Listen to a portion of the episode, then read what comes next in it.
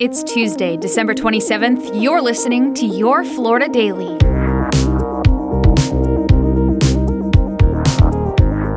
I'm Katrina Scales.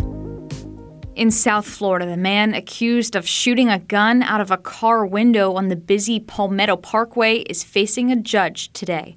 According to the State Highway Patrol, 23 year old Nelson Perez Valdivia turned himself in and was arrested Monday in Miami.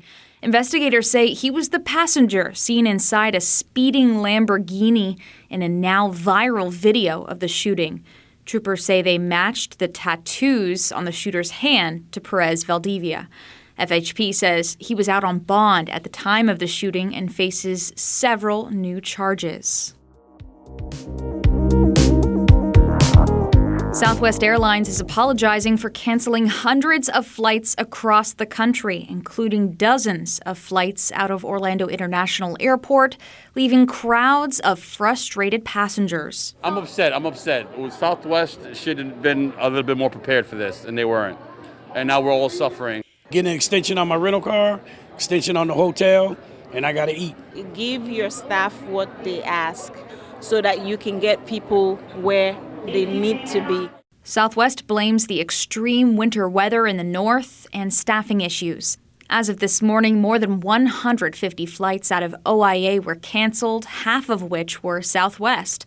The U.S. Department of Transportation announced plans to look into the company after reports that Southwest canceled over 60% of its flights Monday. Southwest apologized and is now offering waivers for customers to rebook.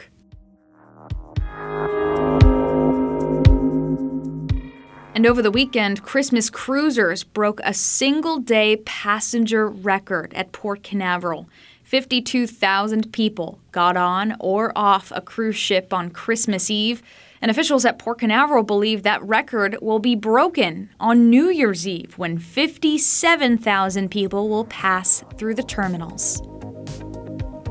You can find these top stories along with breaking news, weather, and traffic all day on clickorlando.com. And now, a completely random Florida fact.